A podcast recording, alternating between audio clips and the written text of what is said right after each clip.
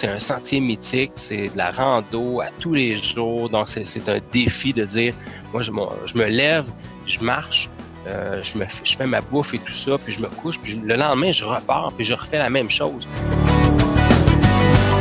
Aujourd'hui, on s'en va sur l'Appalachian Trail avec Patrick Auger. Bienvenue au podcast Sortie plein air.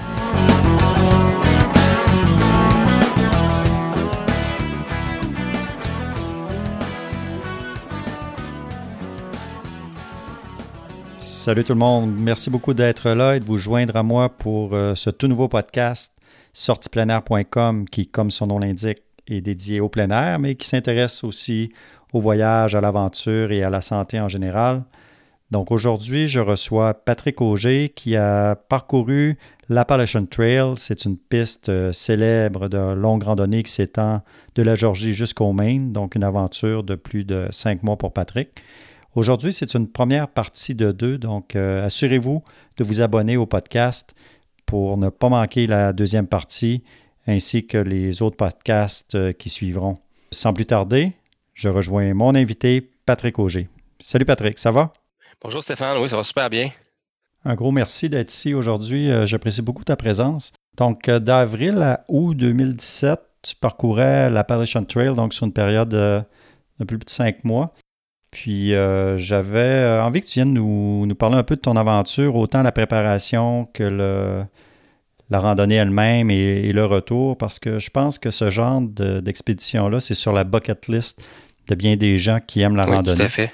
Donc euh, peut-être que ton expérience leur permettra soit de, de se convaincre d'aller de l'avant avec l'aventure ou, s'ils sont déjà rendus là, de, de se préparer pour un départ imminent. Donc, euh, dans un premier temps, j'aimerais ça peut-être que tu nous parles de, toi puis de ton, de ton background euh, au niveau du plein pour, euh, pour mieux comprendre ce qui t'a amené vers la randonnée et la longue randonnée en particulier. OK. Ben, en fait, ça vient vraiment de, de, ma jeunesse. que J'ai été initié au camping, dans les mouvements scouts, avec mon père, où on bâtissait des cabanes dans la forêt en Abitibi. Donc, j'ai euh, très jeune, là, à l'âge de 7-8 ans, j'étais vraiment dans, dans, le, dans la forêt. Derrière chez moi, là, on, on, va se balader dans les, euh, dans les sentiers, puis on construisait des cabanes en forêt. Euh, puis dans les mouvements scouts, là, je suis allé de, je commençais de Louveteau, puis euh, jusqu'à Pionnier. Donc, j'ai passé presque une dizaine d'années dans ce mouvement-là. Puis euh, c'est là que tu es initié à toutes les facettes de la survie, puis de, de, de la vie en forêt, puis le canot camping, tout ça. Puis euh, plus tard, euh, beaucoup plus tard, là, vers le, début des années 2000, ben, c'est là que j'ai commencé à faire de la rando, à vraiment à dire euh, bon ben là, je veux randonner, je, je voulais me trouver une activité et euh, j'ai décidé d'aller faire de la randonnée pédestre dans les Adirondacks. Et c'était le déclencheur, le, début de tout. Donc, ça, on parle de presque 20 ans de, de, rando. Mmh et c'est là que ça a commencé. Donc, le Mont Phelps dans les Adirondacks. Puis euh, plus récemment, dans, les trois dernières années, euh, en fait, je voulais, je voulais avoir plus de défis. Euh, donc, j'augmentais soit les durées ou les niveaux de difficulté des sentiers. J'ai fait le, la traversée présidentielle dans, les, dans le New Hampshire. Et bon, je l'ai fait du sud vers le nord, pas ça du nord vers le sud. Puis à un moment donné, bon, j'en voulais encore plus. Donc, je l'ai fait dans les deux directions en deux jours. Et après ça, ben, c'était de la longue randonnée qui a commencé. Et au niveau de première randonnée, c'est une randonnée de 16 jours dans le Maine, qui est en fait la fin de l'Appalachian Trail. Et euh, c'est l'Hundred Mile Wilderness, donc un séjour en autonomie complète, euh, la bouffe pour 10 jours sur le, sur le dos.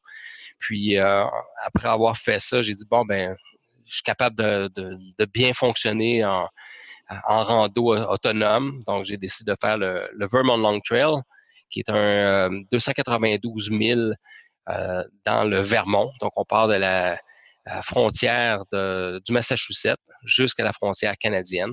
On parle de 17 jours de randonnée à ce moment-là. Quand même. Oui, hein. oui, non, c'est ça, c'est un bon test. En fait, c'est le, le, Long Trail, c'est le, le, plus long sentier de, le plus vieux sentier de randonnée pédestre au, euh, en Amérique, aux États-Unis. Donc, c'est plus vieux que l'Appalachian Trail. OK. Puis après avoir fait ça, c'est un peu comme le, le bébé Appalachian Trail de faire le Long Trail. Donc là, c'est là que j'ai dit, ben, j'ai aucun problème, je vais, je vais faire l'Appalachian Trail. Mm-hmm. Justement, l'Appalachian Trail, c'est c'est un peu comme le classique. Là, tout le monde qui fait la randonnée, euh, éventuellement, euh, pense à, faire cette randonnée-là. J'aimerais ça que tu nous dises un peu c'est quoi justement l'Appalachian Trail. Ben, L'Appalachian Trail, c'est vraiment un sentier de 3500 km, de 2192 milles, euh, qui commence en Georgie et qui se termine au Maine. Euh, donc, il y, a, environ 2500 personnes qui tentent de faire euh, la traversée en une, année pour devenir ce qu'on appelle un true hiker. Donc, quelqu'un qui complète ce, sentier-là en une année, c'est un true hiker. Il y a mmh. d'autres personnes qui vont le faire par section. Euh, écoute, j'ai rencontré des gens, un, couple, en fait, peut-être une anecdote, là, un couple qui a à peu près 75 ans, puis euh, l'année passée, ils terminaient l'Appalachian Trail, mais ils avaient commencé en 1977. Donc, euh, c'était euh, vraiment le par section. Puis là, ben. t'en, fais un petit bout à chaque année, puis tu reviens. E, exactement. Puis c'est devenu un sentier mythique parce que, bon, oui, il y a plein de monde qui, le font, qui le tentent, qui tentent de, le faire, mais en plus, il y a beaucoup de, générosité. Les gens se retrouvent vraiment là, au niveau des valeurs sur le sentier, des, valeurs très positives de, euh, d'entraide, de générosité. Donc, c'est, devenu un sentier mythique là, au fil des années. Donc, l'Appalachian Trail, le côté historique, c'est vraiment intéressant parce que je vous parlais du Vermont Long Trail. Puis euh, le, bonhomme qui a pensé à, ou qui a imaginé un sentier qui part de la Georgie, qui va vers le Maine, c'est Benton McKay. En 1922, euh, euh, suite au, suicide, au suicide de sa femme, en 1921, ben lui a, décidé de faire le Vermont Long Trail, d'aller marcher. Puis au sommet de Stratton Mountain, dans le Vermont, c'est là qu'il a imaginé ce sentier-là qui part de la Georgie vers le Maine, un sentier sauvage. Puis la, principale raison pourquoi il a pensé à ça, euh, c'est vraiment parce qu'il voulait sortir les gens euh, de la ville pour qu'ils puissent aller vraiment dans un milieu sauvage. Euh, même à cette époque-là, là, en 1922, c'était déjà prouvé que le, fait de sortir de la ville et puis aller en nature, marcher dans la forêt, c'était bon pour euh, pour la tête, c'était bon pour le côté euh, euh, mental. donc, en lien avec les problèmes que sa femme avait eus. Donc, c'est là qu'il dit il faut sortir les gens de la ville. puis, donc, lui, c'est c'est lui qui a eu l'idée. Puis, il y a un monsieur qui s'appelle Marin Avery en 1926 qui, lui, a vraiment concrétisé. Lui, c'est les bras du sentier. Puis euh, il a lu l'article que Benton McKay avait écrit dans, un, dans une revue. Puis il a dit, moi, je vais mettre vraiment ça en place, ce sentier-là. Je vais le créer. Donc il est parti, puis euh, c'est lui à bout de bras, il a organisé, des, euh, des, avec des gens, là, des, des, équipes pour pouvoir aller défricher, planifier ce sentier-là. Il a fait affaire avec différents clubs de marche de, des différents États pour avoir leur collaboration. Puis c'est vraiment lui qui a réussi à compléter le, sentier euh, en 1937. Donc, ça a pris 11 ans avec l'aide de tous les, différents clubs de marche pour compléter euh, ce sentier-là. Puis, la première personne à l'avoir traversé au complet, euh, à part Myron Avery, qui évidemment, lui, l'a défriché, il l'a marché au complet, mais mm-hmm. sur une période de 11 ans, ben, c'est Earl Sheffer en 1948 qui, lui, l'a traversé au complet en moins d'une année. En fait, euh, ça lui a pris autant, à peu près cinq mois pour le, pour le traverser. Puis il l'a refait. En 1998, il l'a refait une deuxième fois. C'est assez, euh, assez étonnant. Euh, puis euh, qu'est-ce qu'il disait en 98 Il trouvait vraiment que tout déjà là que la technologie avait beaucoup changé au niveau des sacs à dos, de l'équipement. Puis le chemin était beaucoup plus difficile parce que le chemin il change toujours, hein, parce que ça dépend si euh, les, euh, les, propriétaires de, terre veulent céder leur, le, passage ou pas. Puis là ça change. Et il trouvait ça beaucoup plus difficile. Et la première femme à l'avoir traversé, c'est Emma Gatewood en 1957, à l'âge de 67 ans. Euh, donc, c'est quand même intéressant qui, euh, à cet âge-là d'avoir traversé euh, le, sentier. Puis le, record à, date aujourd'hui de la personne la plus âgée à l'avoir traversé, c'est Dale Sanders qui l'année passée, à l'âge de 82 ans, a complété le sentier. Puis présentement, sur le sentier, au moment où on se parle, il y a Victor Cudilius, qui a 87 ans, qui il a fait plus de la moitié présentement. Donc, encore quelques mois, probablement trois ou trois, quatre mois, puis il va avoir complété. On est pas mal confiant qu'il va compléter là, le sentier, puis qu'il va battre le record de la personne la plus âgée à avoir traversé l'Appalachian Trail. Ah ben c'est bon. Ça, ça, me laisse de l'espoir. Il reste encore quelques années. Euh, tu n'es pas perdu. oui. Tantôt, tu as parlé un peu de ton background au niveau euh, de la progression de la randonnée de plus en plus longue. On peut parler de progression au niveau peut-être physique, mais est-ce qu'il y a une raison plus fondamentale pourquoi on décide de se lancer dans une, longue randonnée comme ça? Parce que souvent, les gens ont un désir de spiritualité ou de se retrouver ou de se décharger de quelque chose. Ou, je ne sais pas, y avait-tu quelque chose pour toi qui, motivait l'aventure à ce niveau-là? Ben, honnêtement, il y, a, mille et une raisons pour les gens de faire ce sentier-là. Il y a autant de raisons que de randonneurs. Il y a des gens que c'est simplement des mordus de rando, puis euh, ils veulent relever le défi. Euh, moi, c'est ça, c'est mon cas. Moi, c'est vraiment, euh, c'était vraiment de dire, waouh, ça, c'est un sentier mythique, c'est de la rando à tous les jours. Donc, c'est un défi de dire, moi, je, je me lève, je marche, euh, je, me, je fais ma bouffe et tout ça, puis je me couche, puis le lendemain, je repars, puis je refais la même chose, puis j'avance. c'est assez incroyable de voir, de, de, se voir progresser, puis de voir comment notre corps il peut s'adapter. Donc, ça, c'était vraiment ça que je voulais vivre, moi, personnellement. Mais moi, j'ai rencontré des gens sur le sentier là, euh, qui étaient, euh, c'est des ex-militaires, ils, revenaient de, l'Afghanistan, puis euh, ils voulaient sortir la guerre de, leur corps. Mm-hmm. Donc, c'est vraiment un exutoire. D'ailleurs, je parlais tantôt de Earl Schaffer, c'est la principale raison pourquoi il a dit, moi, je vais traverser ça, ce sentier-là. C'était vraiment parce que lui, il revenait de la guerre, puis il voulait vraiment sortir la guerre de lui. Donc, il y a beaucoup, beaucoup de militaires. L'âge moyen, moyen de des randonneurs, c'est à peu près 25 ans.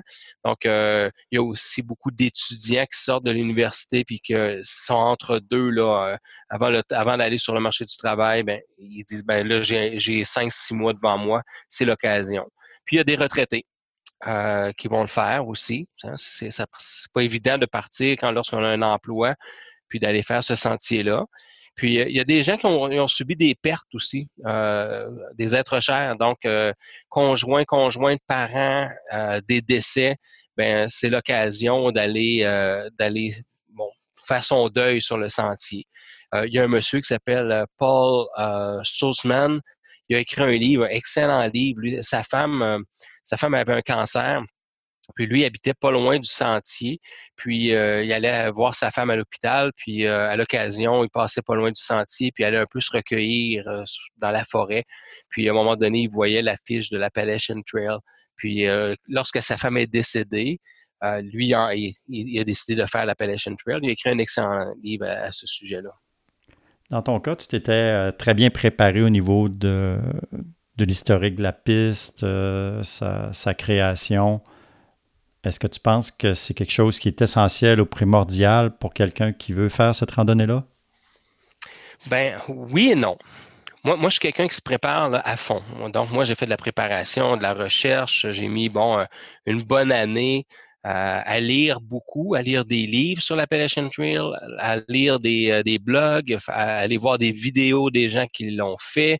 Euh, j'ai passé vraiment beaucoup de temps à ce niveau-là. Je voulais vraiment être prêt puis voir à quoi m'attendre, savoir à quoi m'attendre. Mm-hmm. Mais il y a des gens qui, tout simplement, partent du jour au lendemain, ils ne savent pas dans quoi ils s'embarquent, puis ils font la trail. Euh, évidemment, le taux d'échec est beaucoup plus élevé dans ce cas-là parce qu'ils ne sont pas préparés. Il faut savoir un peu comment on va organiser notre ravitaillement. Il faut se préparer parce qu'on va faire face à, la pluie pendant trois, quatre jours en ligne. Euh, quand on est dans le bois, à la pluie tout le temps, euh, moralement, c'est super difficile. Donc, euh, mais il y en a qui réussissent. Il y en a que, bon, ils mmh partent, puis fou, ils, embarquent sans préparation. Euh, il y a des gens en surplus de poids qui y vont pour perdre du poids, puis euh, ça fonctionne. Il y en a qui réussissent, qui sont capables, ils ont vraiment, vraiment, sont vraiment déterminés. Là. Justement, au niveau de la préparation physique, avais-tu avais fait quelque chose de spécial? J'ai fait vraiment la meilleure préparation physique pour une longue randonnée, ben, c'est de faire de la randonnée. Donc, mmh toute l'occasion qu'on a, tous les week-ends, on part avec notre sac à dos rempli avec le, poids qu'on va avoir sur le sentier, puis on marche avec notre, équipement qu'on va avoir. Donc, c'est de partir puis faire un week-end, après ça, faire euh, deux, trois jours, quatre jours, cinq jours. Puis euh, c'est la meilleure préparation physique qu'on peut faire parce que c'est vraiment ça qu'on va faire à tous les jours. Donc notre corps s'adapte, on peut puis on apprend à connaître notre corps, comment nos comment nos pieds réagissent, comment est-ce qu'on se fait des ampoules, est-ce qu'on commence à avoir mal aux genoux après euh, deux trois heures de marche. Puis notre alimentation, comment on, comment on fait, comment notre corps réagit, est-ce qu'il y a besoin de dîner, est-ce qu'il n'y a pas besoin de dîner?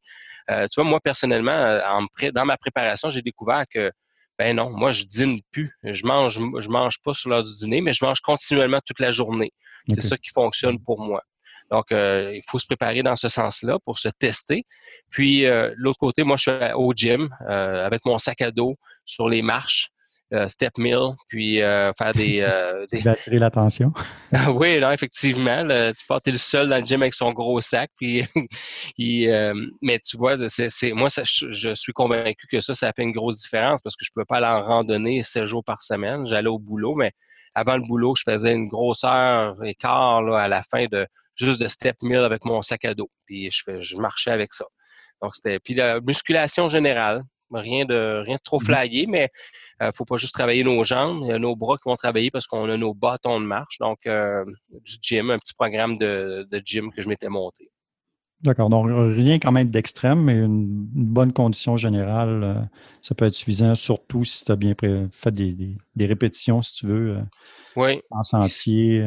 Oui, exactement. Puis de, le meilleur truc, c'est de marcher, c'est de, avec son sac à dos. Donc, ton corps s'adapte progressivement.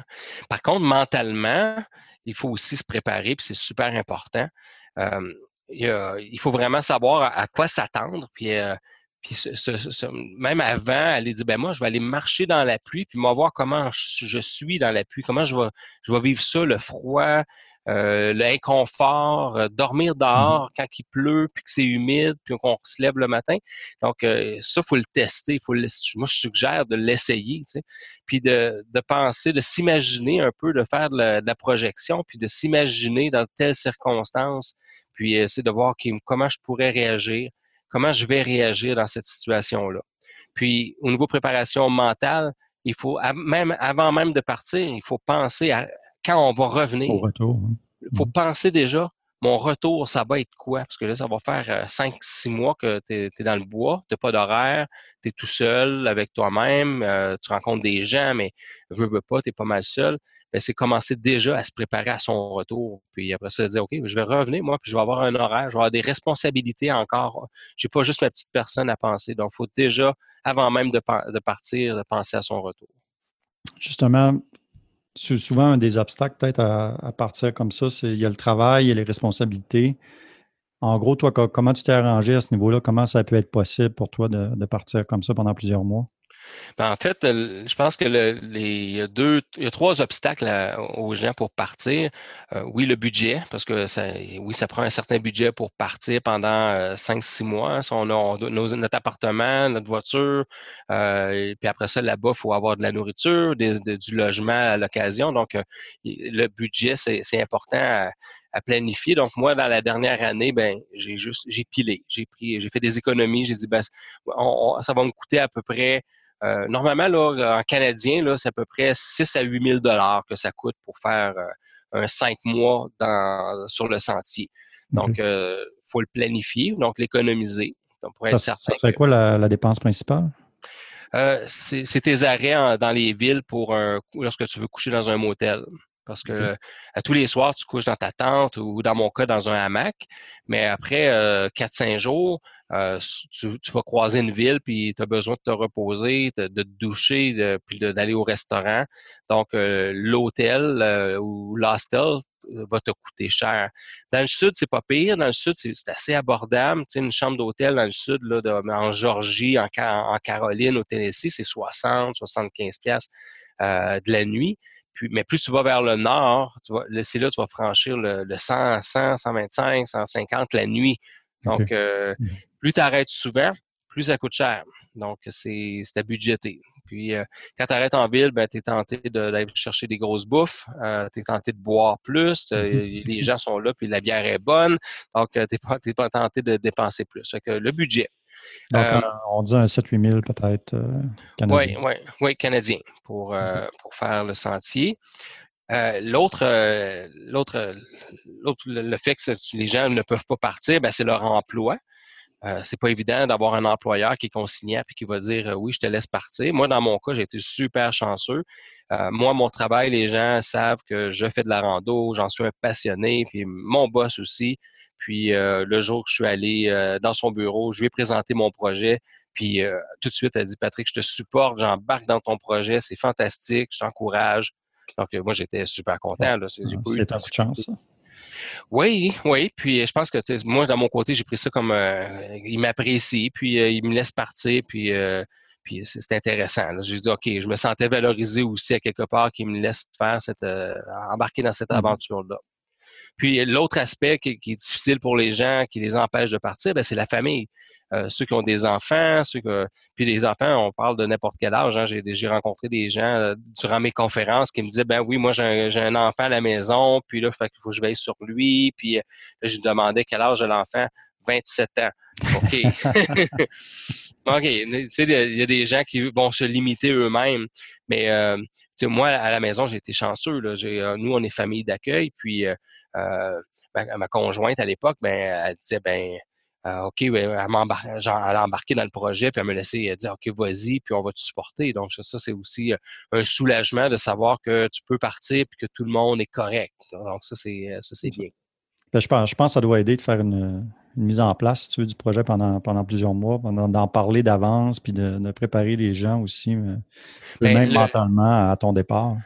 Oui, puis en fait, peut-être une, une, recommandation, ça serait d'impliquer les gens autour de soi, que ce soit la famille ou les amis, euh, de les impliquer dans le projet pour qu'ils sachent, qu'ils savent c'est quoi là, ton projet, où est-ce que tu t'en vas avec ça, pourquoi tu le fais, euh, puis leur donner des, des, petites des tâches pour euh, qu'ils se sentent importants aussi, pas qu'ils se sentent que c'est juste ton projet, mais plutôt un projet de, de famille ou avec les amis. Donc les gens se sentent importants dans, dans ton dans ton aventure aussi. Qu'est-ce que tu dirais par exemple Qu'est-ce que tu suggérerais?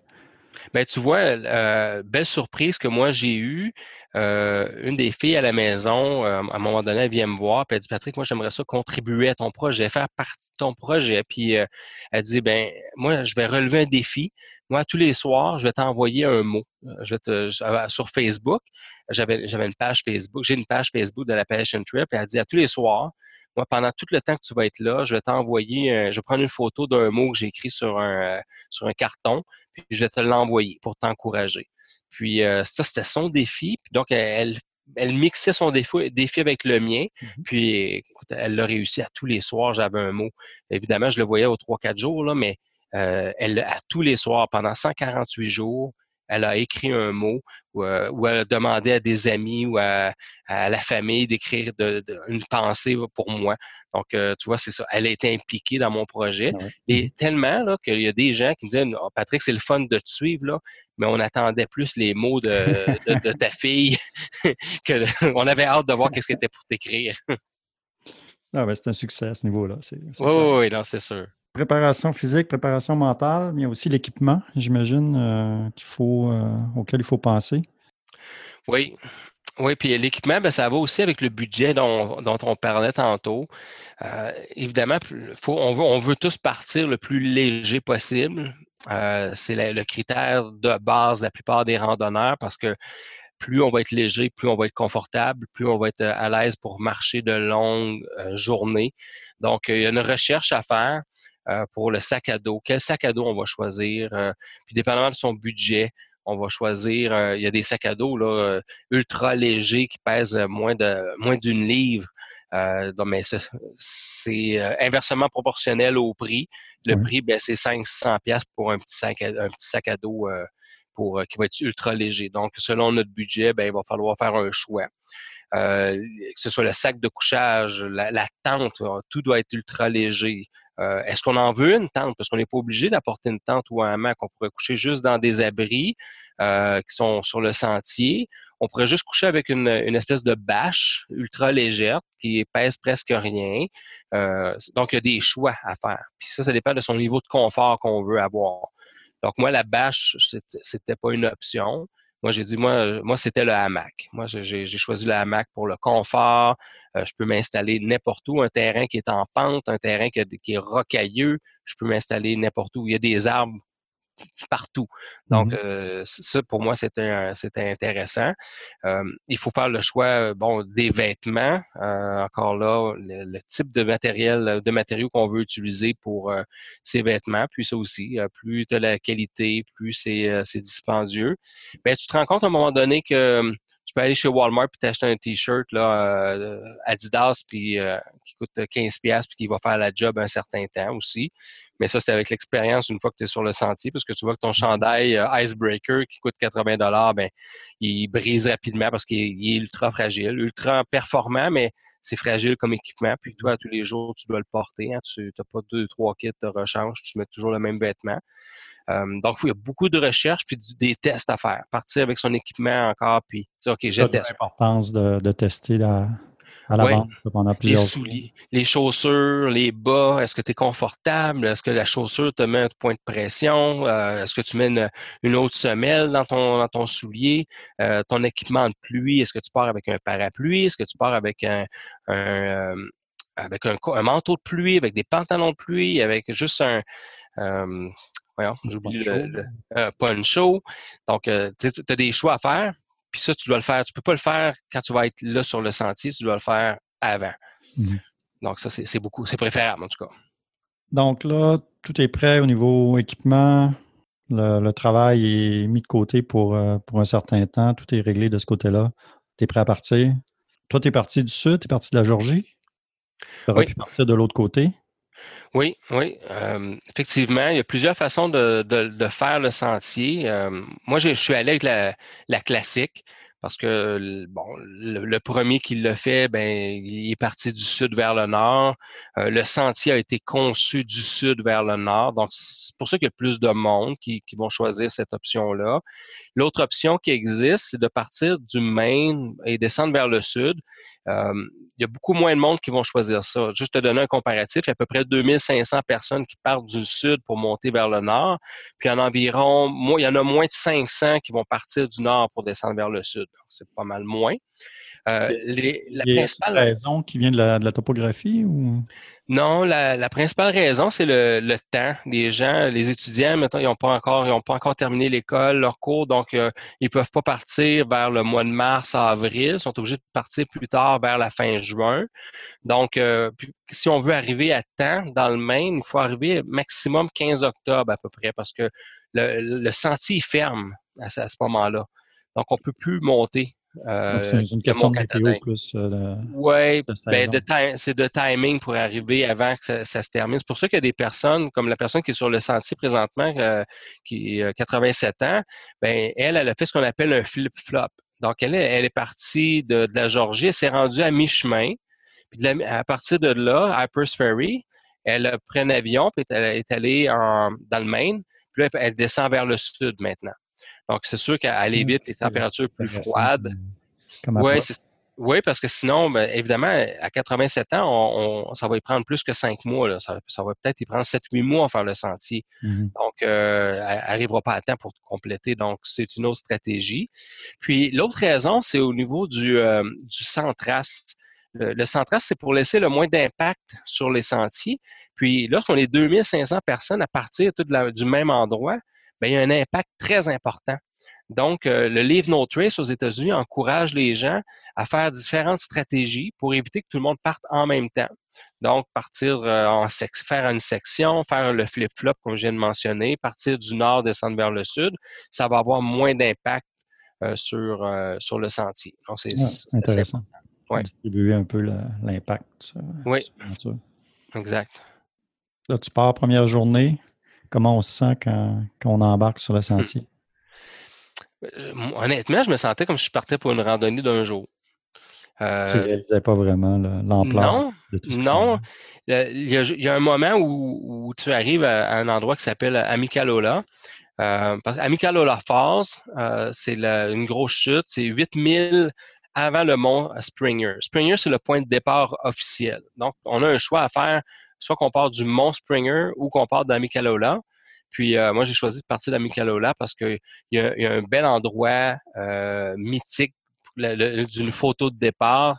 Euh, c'est un arche en pierre avec le, millage qu'il y a à faire pour se rendre jusqu'à dans le Maine, jusqu'à Catadin. Puis au moment de prendre d'arriver à cet endroit-là, tu dis waouh, ça fait déjà, ça fait plus d'un an que je vois cette photo-là, puis je vois des randonneurs partir là. Donc il y a eu quelques minutes qui a fait un waouh, je suis, je suis vraiment sur le début du sentier. Puis après ça, une fois que tu entames ta marche, euh, là, tu dis, ben, c'est comme un sentier. Une journée, euh, une journée normale de rando, une journée facile. Puis moi, il faisait beau quand je suis parti. Donc, c'était une journée très, très relaxe. on est plusieurs à partir en même temps. Donc, c'est comme une rando d'un jour. Puis, à la fin, j'ai réalisé, je me suis dit, comment c'était ma randonnée pendant cinq mois? Ben, c'était une succession de randonnées d'un jour. Puis c'est vraiment ça. Tous les matins, je me levais, puis je partais pour faire une rando des randos qui des fois étaient longues, mais c'était des randos, euh, c'était des randos d'un jour pour moi. Donc une journée typique, euh, c'était quoi? Tu te levais à quelle heure? Euh, c'était quoi un peu les, ta routine? moi, je, suis, vraiment matinal, donc je me levais autour de 5 heures du matin. parce que ça prend à peu près une heure. Ça me prend une heure à peu près à défaire mon campement, déjeuner, être, à m'habiller puis être prêt à partir. Donc, j'ai à peu près une heure. Donc, à 6 heures, là, normalement, j'entamais ma journée. Euh, après ça, ben, c'est, la marche continue, moi, toute la journée. Puis je prends beaucoup de photos.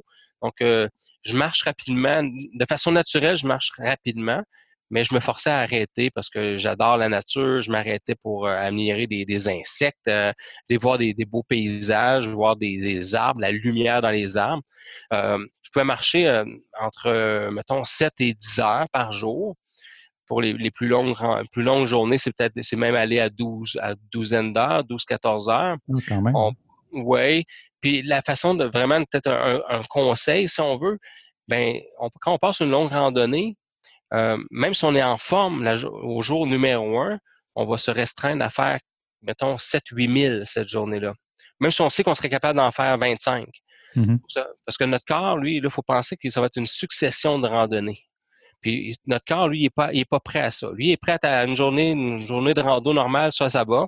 Deuxième journée, ça va. Mais si on, on, y va trop fort, trop rapidement, euh, on va s'épuiser, puis on va se blesser. Puis notre corps, il va vraiment avoir de l'usure euh, prématurée. Là. Puis euh, c'est une des raisons pourquoi il y a plusieurs personnes qui vont abandonner. il, y a, il y a 30% des gens qui vont abandonner après le, c'est 20% des gens qui vont abandonner après le 30 premier mille. Donc déjà là, il y a beaucoup de monde qui abandonnent. Ouais, donc ça, c'est euh, c'est assez important, le taux d'abandon, puis c'est parce que les gens partent trop, trop rapidement. euh, donc, euh, dans la journée, moi, je mange, euh, j'ai mangé mes bars, j'ai des, des noix, je mange toute la journée. Je m'arrête un peu pour l'heure du dîner, mais juste 15-20 minutes, c'est tout. Puis, je continue à marcher jusqu'à 4 heures, 4 heures et demie. C'est le moment où j'aime arriver à, à, un refuge. Euh, puis un refuge, on parle d'un refuge, un lean-to, là, c'est vraiment un refuge trois côtés.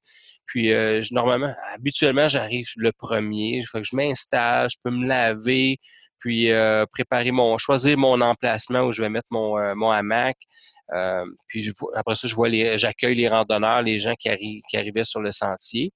Puis moi, à 7 h 7 h 30, j'étais, j'étais couché. Je, il y, a ce qu'on appelle le Hikers Midnight. Mais euh, autour de 8-9 heures, là, c'est comme si c'était minuit. Là. Tout le monde est couché.